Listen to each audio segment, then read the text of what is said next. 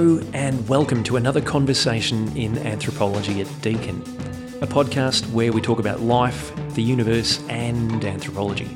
Each episode, a few of us from Deakin sit down with a visiting fellow anthropologist to talk about their work, about the state of the discipline, and what anthropology has to tell us in the 21st century.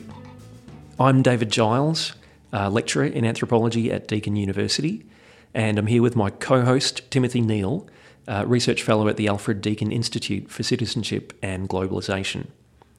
Today we're speaking with Frederick Keck, who is a researcher at the CNRS Laboratory of Social Anthropology and Director of the Research Department of the Quai Branly Museum in Paris. After studying philosophy at the École Normale Supérieure in Paris, and then anthropology at the University of California at Berkeley, he has investigated the history of anthropology and contemporary biopolitical questions as well. In the course of this, he has written several books in French, including on the work of Claude Lévi Strauss and Lucien Levy Bruhl, and co edited a special issue of Limn with A. Lakoff on Sentinel devices. Also joining us in our conversation is, as always, a special guest from Deakin. Today, that guest is Andrea Witcomb, Professor of Cultural Heritage and Museum Studies in the School of Arts and Education, and Deputy Director of the Alfred Deakin Institute.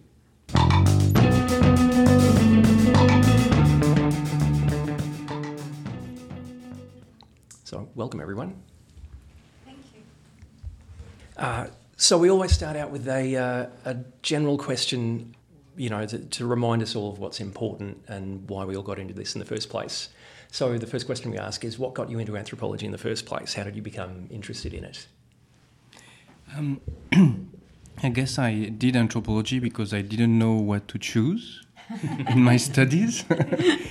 so a very common I, story. I, I, I, I knew I would not do mathematics or physics, mm-hmm. but I was very interested in biology. And at one point, I chose humanities against mathematics. Mm-hmm. And um, I, I had the chance to enter the École Normale Supérieure when I was uh, 20 years old. So it's a, it's a public school where you are considered as a civil servant. Um, uh, and uh, you can study anything. You have the best teachers in the school in Paris.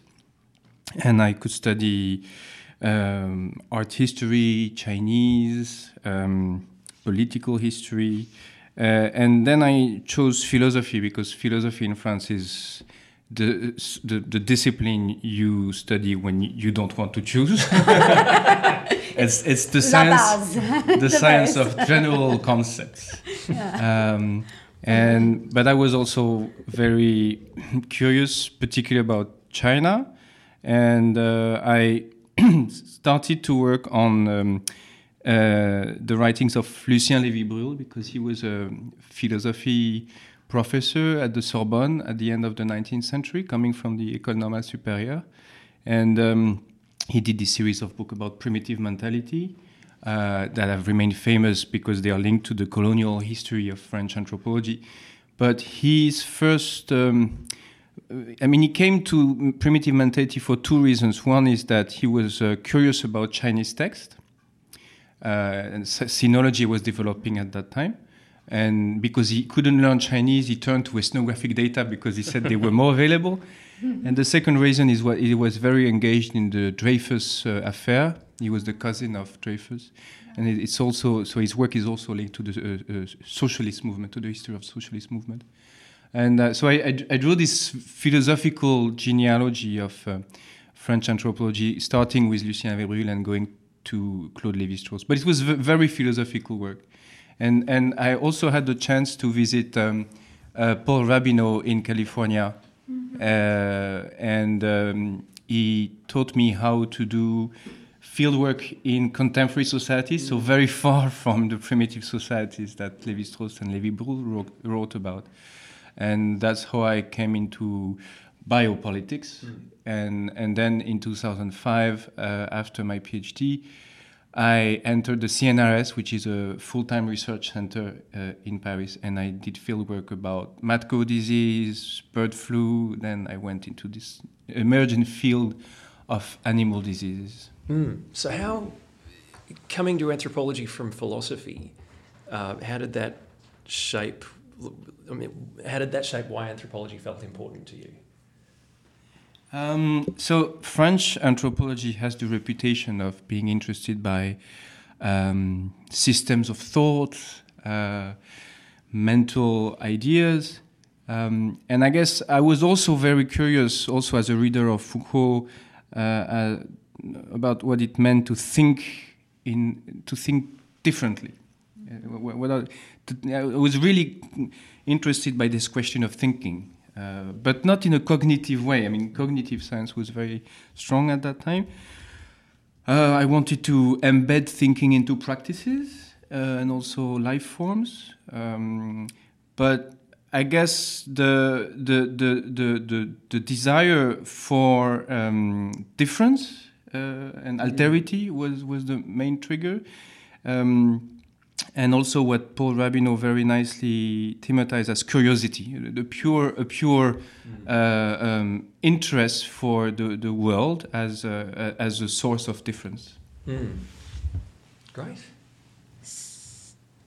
Right. Okay. So can you tell us a little bit about what anthropology actually brings to the study of pandemics and biosecurity? So, a little bit more about how you made that shift from an interest in thinking into your specific area of pandemics and biosecurity. It seems to me, from what you were saying, that Rabinow was quite important in that. Mm. So, what exactly was the link there?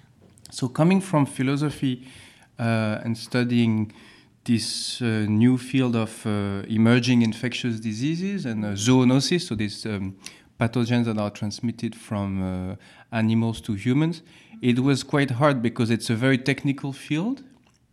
It's also uh, very political with a lot of uh, um, public funding um, and also controversies about whether animals should be killed or not. So and, and ethical issues and and uh, so there and, uh, uh, risk management. So there was a lot to assimilate before actually being able to say something new in this field.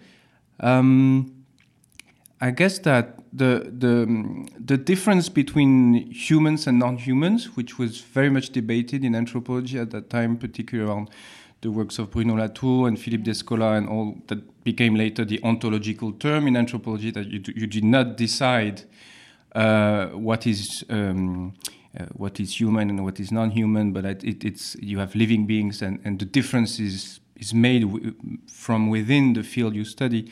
So I, I was really struck by the um, parallel between two events, which is the, the massive killing of um, cows in Europe at the end of the 1990s. Oh, mad cow disease. Mad cow disease. Mm-hmm. And then the massive killing of birds in Asia at the end of the 1990s. The bird flu episode. The bird flu. Singapore, wasn't it? Um, and China? Yeah, Hong Kong, uh, yeah. China, Vietnam. Uh, and I decided to um, compare the perception of animal disease in Europe and China uh, so it's a difference between cows and birds in some way. It's not the same animals. Uh, it's uh, also a difference in the ethics uh, of um, uh, compassion to animals. Mm-hmm. Um, and it's also a difference in the management of public health. that is um, this, this major question of how many animals can you kill to save just one human life. Yeah, so it's it's really this ethical question that I try to approach uh, anthropologically. Is there a formula for how many? Because I know in risk management, you know, there's uh, those things called QALYs, uh, quality. Uh, now I've got the rest of it. Something valued life. Yeah. And you go like. Well, it it was very much about the value of life. Yes. Mm. But then the value of life is uh, not in, in a kind of uh, intersubjective encounter, but it's really about managing populations, mm. po- animal populations, human populations. So risk as a, as a, as a grid to, to, to see what can be controlled, what should be left to circulate. Um, so so in, in this field of zoonosis, the, the, the question is mostly uh, how are control measures perceived by uh, uh, uh, people who live in contact with animals, like breeders. Mm-hmm. Um, but I, I, try to take a, a, a, a more distant view of, of the, uh, on the question of the value of life. So this is, I'm finding this quite interesting because I can imagine that philosophically, traditions of utilitarianism, for example, might come into the discussion. So, but then you're also, um, and it's a long time since I did any philosophy at all, so forgive me if I haven't got this quite right. But I can I can see how then that would connect with moral philosophy and the distinction between morality and ethics.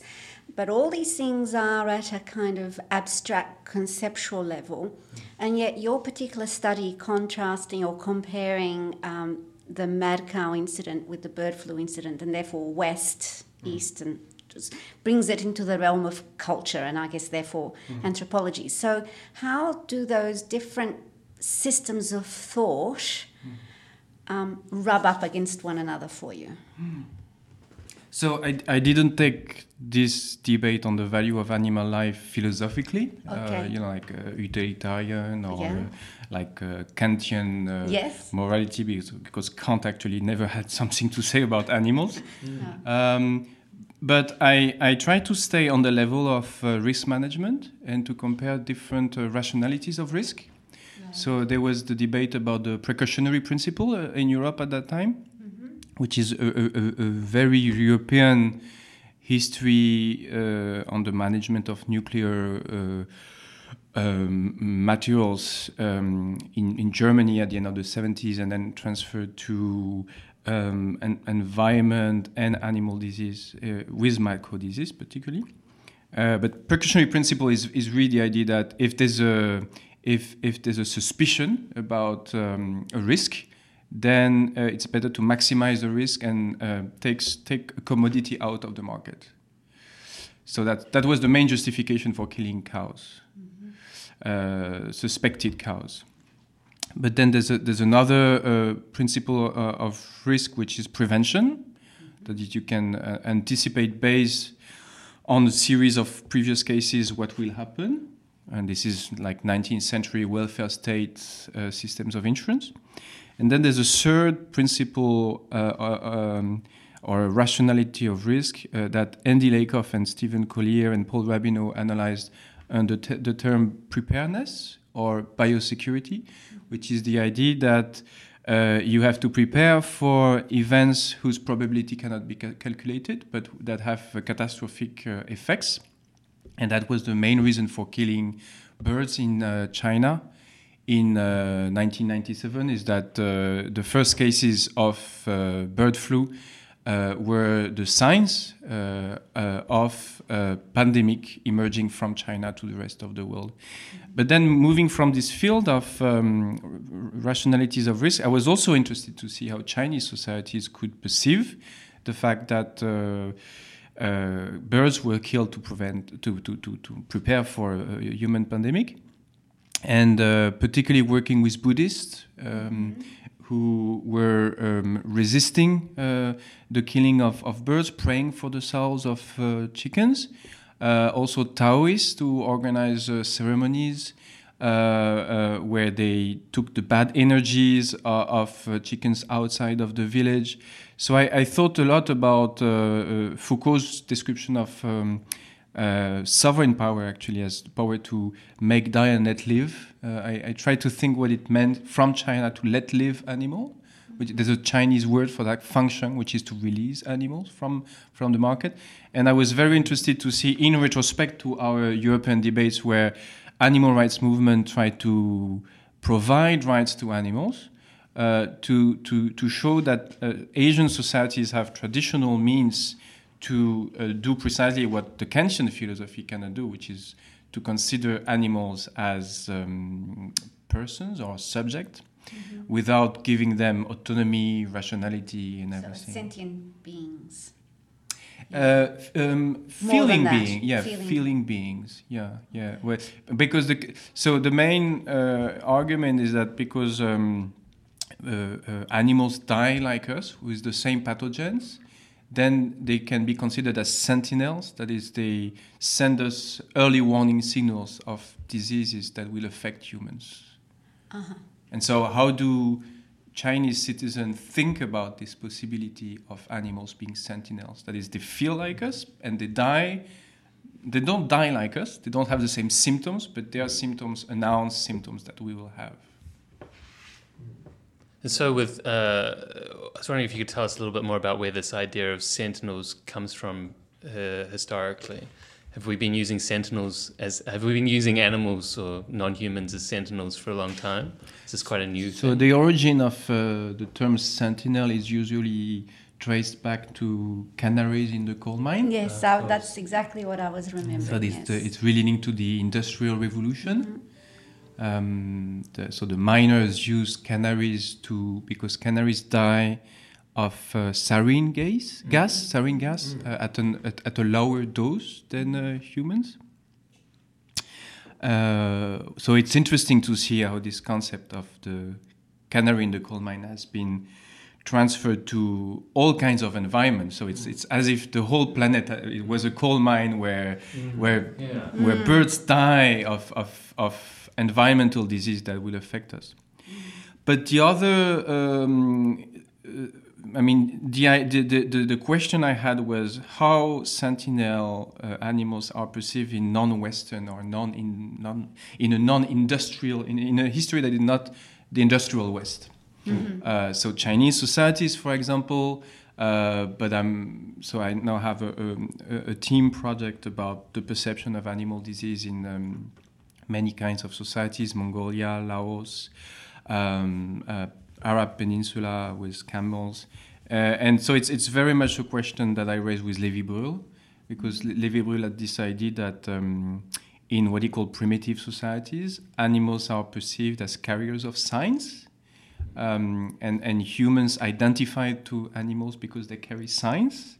Uh, uh, and so the main problem is how signs are perceived and interpreted by humans and, and pr- produce communication between humans and animals. So it's a question that is far beyond the question of industrial societies and, and, uh, and, and the disease that industrial societies have produced. It's very much a, a problem of how to live together with animals in an environment in which they sense signs of something that's going to happen. Yeah, I guess uh, as a follow up to that, I'm I'm curious about the this project you mentioned of the team of anthropologists looking at uh, zoonoses, zoonosis.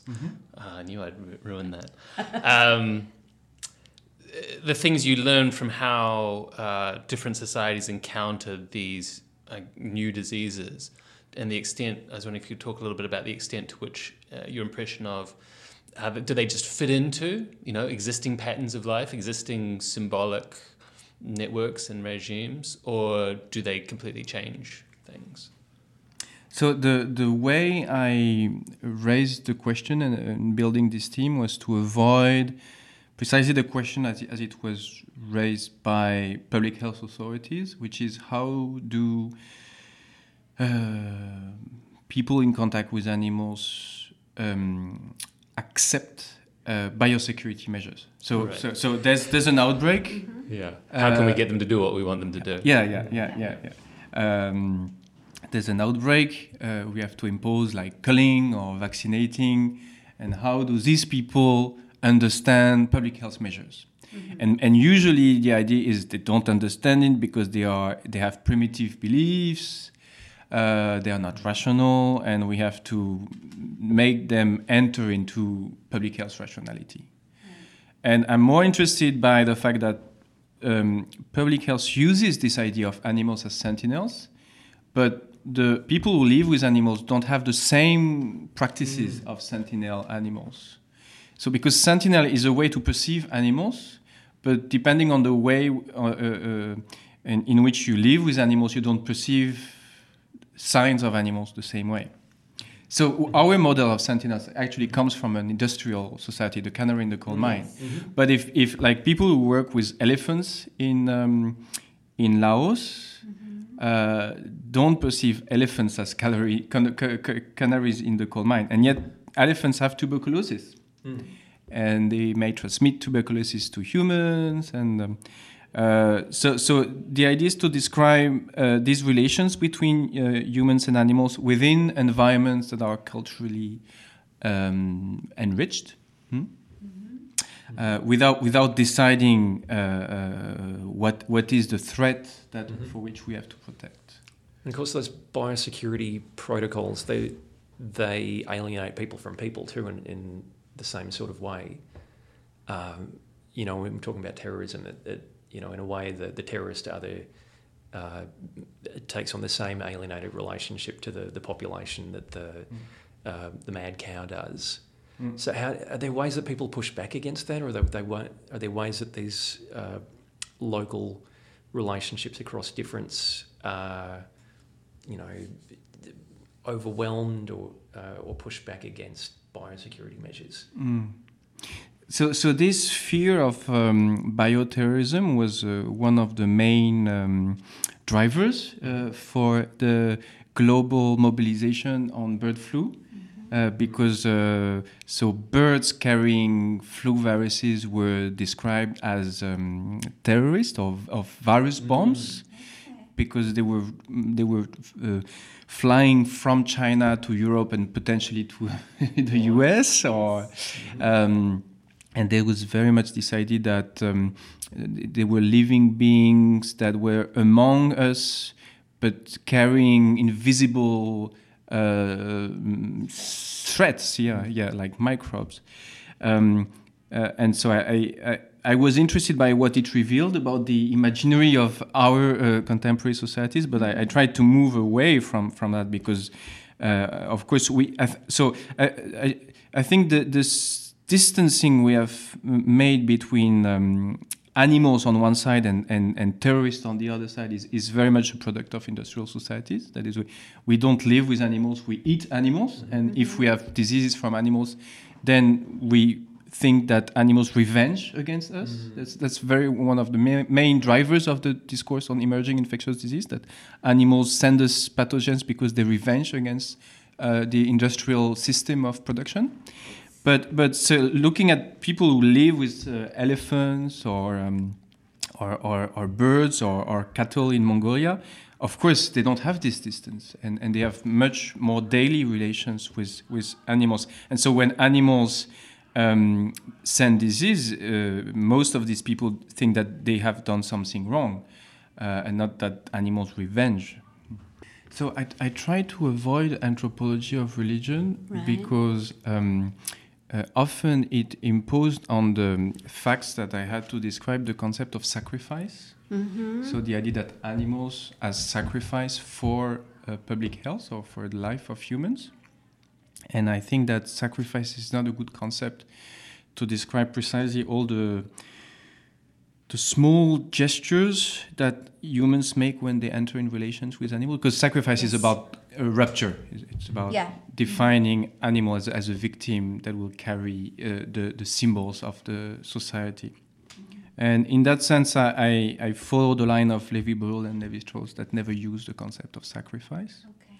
And um, uh, so I think sacrifice works in certain societies like India or in Africa, but doesn't work for China or for Amazonia, for example. Um, but, uh, but so s- s- the, the idea of you considering animals as sentients is, is uh, um, much more attentive to the daily life of, of humans when they care for animals. Um, and uh, so it's, it's closer to what Philippe Descola has called an anthropology of nature. That is how uh, nature, as the idea that animals are outside of humanity, is is um, is an end product of, of a long term history of, of daily relation with animals in all societies. Okay. Uh, so one of the other things that uh, you've done a lot of, uh, which our listeners may or may not know yet, uh, is that you've you've worked with you worked directly with Claude Levi Strauss and, and written about him and published his work. Uh, and so uh, I wanted to ask about your relationship to his work and what uh, what you think we can get out of it still, um, and also how that uh, how that has changed in the particular moment. You know, Levi Strauss's work came up at a particular moment in the middle of the 20th century. Uh, he's identified as a structuralist, and structuralism was entangled in, you know, the, the kind of height of modernism. Uh, and all the structuralists were, were really concerned with modernist questions. Uh, so now, uh, the world we live in is all full of flows and disjunctures and, and uh, decentralized networks, and you know we're, we're debating about ontologies that uh, that weren't on the table in the same way when Levi Strauss was writing. Uh, what what is there in his work that we can that we, that we ought to be hanging on to uh, or re, or recovering in this new sort of postmodern hurdy-gurdy world? Mm. So Lévi-Strauss had a very uh, modernist movement, uh, moment mm -hmm. between exactly 1958 and 1968, uh, 10 years, mm. where he was professor of structural anthropo of anthropology sociale uh, at the Collège de France, and he published Structural Anthropology in 1958 as a manifesto of the power of um, the linguistic uh, model for uh, anthropology. And he had this idea that uh, anthropology was about um, uh, uh, describing societies as under a computer, with, making combinations of polarities.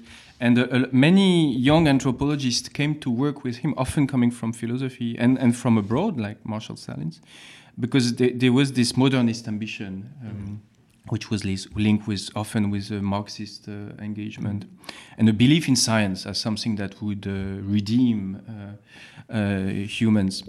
And uh, after 1968, uh, when most of his students became radically engaged, Lévi-Strauss distanced himself from, from the scientific and political stage and, and plunged into the, the field of mythologics from Amazonia. Mm. And that's where he developed his most ontological intuitions about Amazonia that Descola or Viveiros uh, uh, later rediscovered.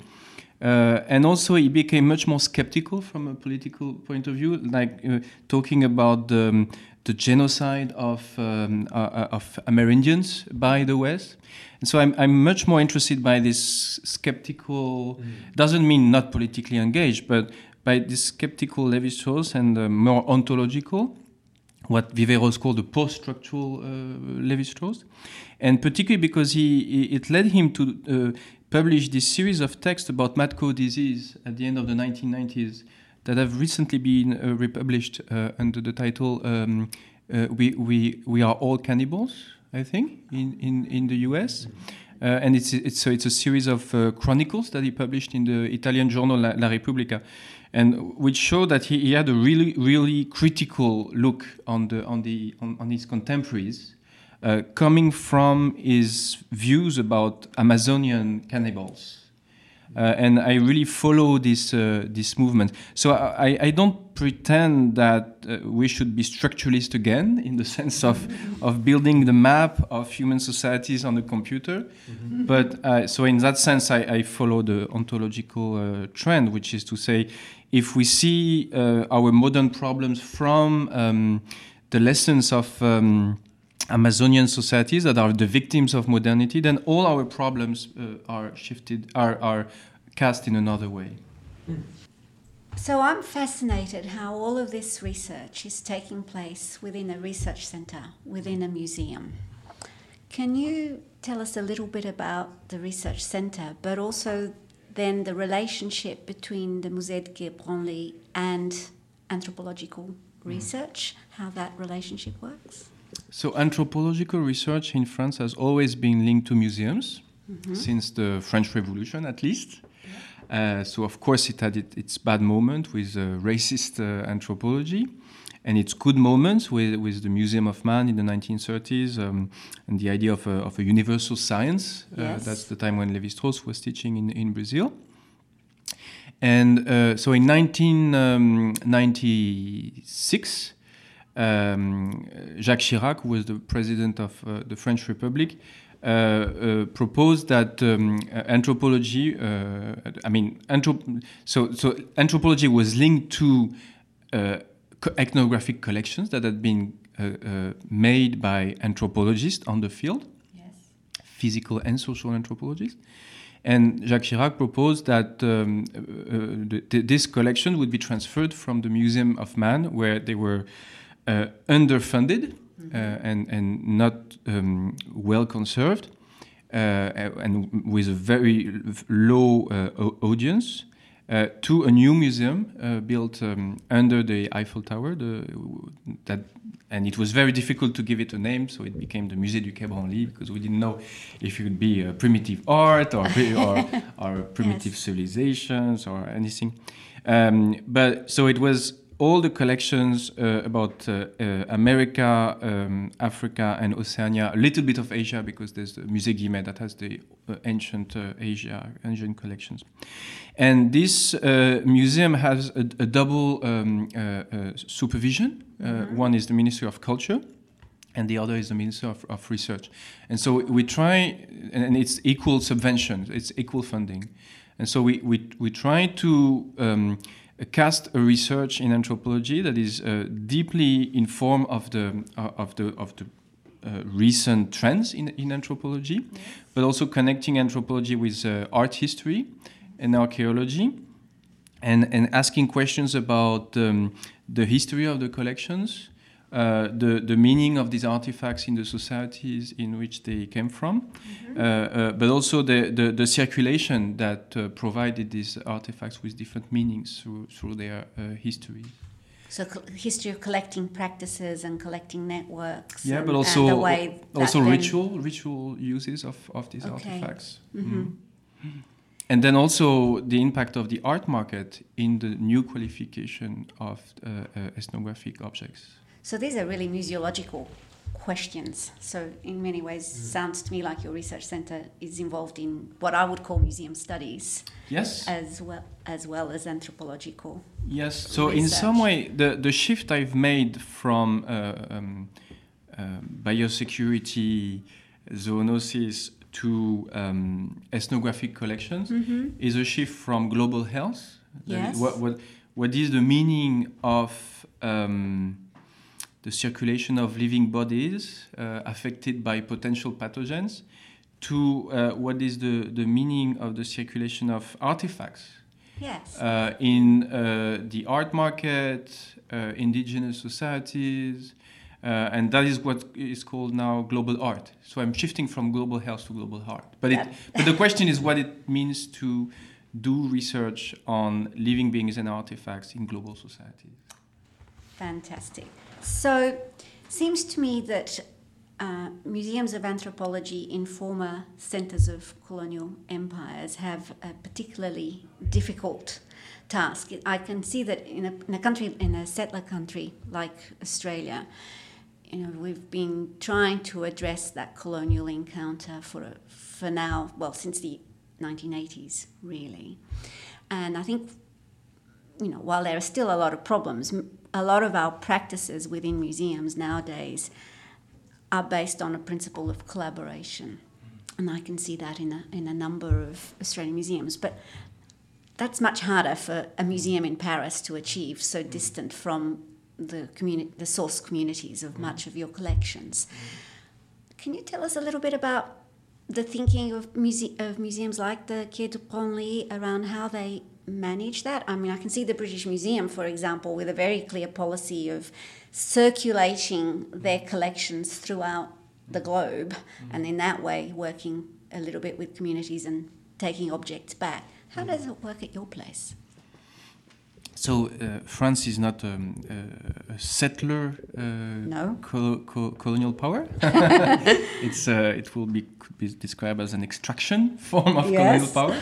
that is, we, we derived a lot of uh, our current health from Africa or um, in the lesser part from um, America and, uh, and, and Southeast Asia.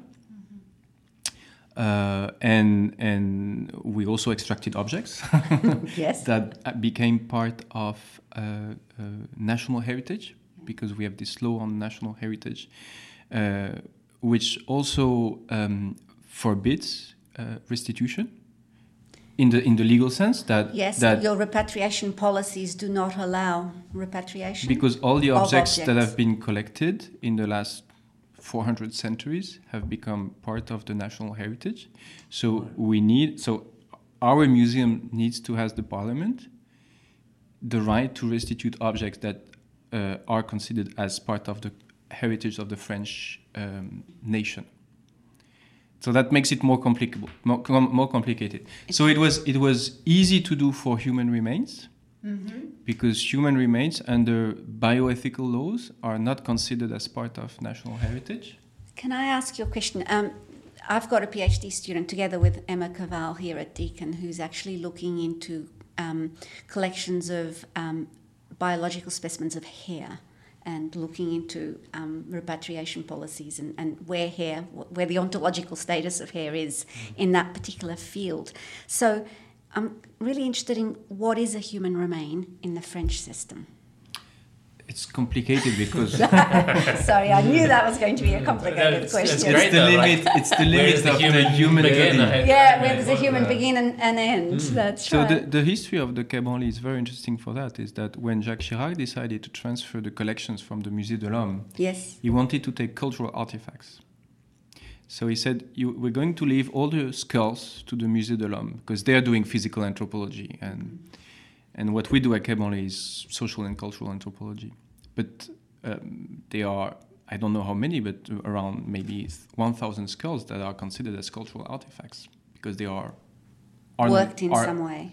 Yeah. Um, mm-hmm. uh, that was the case for the Maori heads that have been restituted by the Quai in 2000 eight, I think, or ten. So that was an example where your parliament gave permission. Yes, so there was there, there was a law of declassification or, mm-hmm. or deaccessioning. Deaccessioning, we say in English. Yes. Yeah, but the term was declassification yes. okay, because in they French. were yeah they were they were uh, classified as human remains and not as cultural artifacts. Uh, right. They move between categories. They move, they between, move categories. between, categories. Yeah, but of course, hair is everywhere in That's the objects. Right. Yeah. And not because there's hair in objects and there's hair as hair. And, yeah, and, and, there was, I think, one of different. the one of the replies of the Branly on the debate about the Maori heads was to organize an exhibition about hair, to show Ah. to show the beauty of hair and the fact that all societies used hair hair as an as an ornamental element. So it's always cultural to some degree. Yeah, so so th- that's the problem with the division between Quai and the Musée de l'Homme is that we we come back to this distinction between uh, natural uh, s- uh, human remains and cultural artifacts.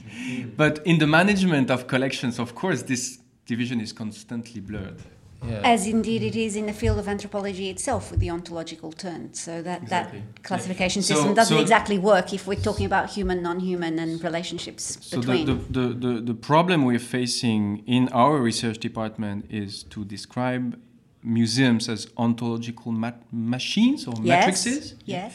that they have to deal with this demand of restitution uh, that constantly blur the, the, the nature culture division that is so important for the making of modern museums. Yes, that's right. It's it's really interesting terrain, and uh, I'm kind of wondering then. So that's sort of on the collection management and, and the particular field of repatriation.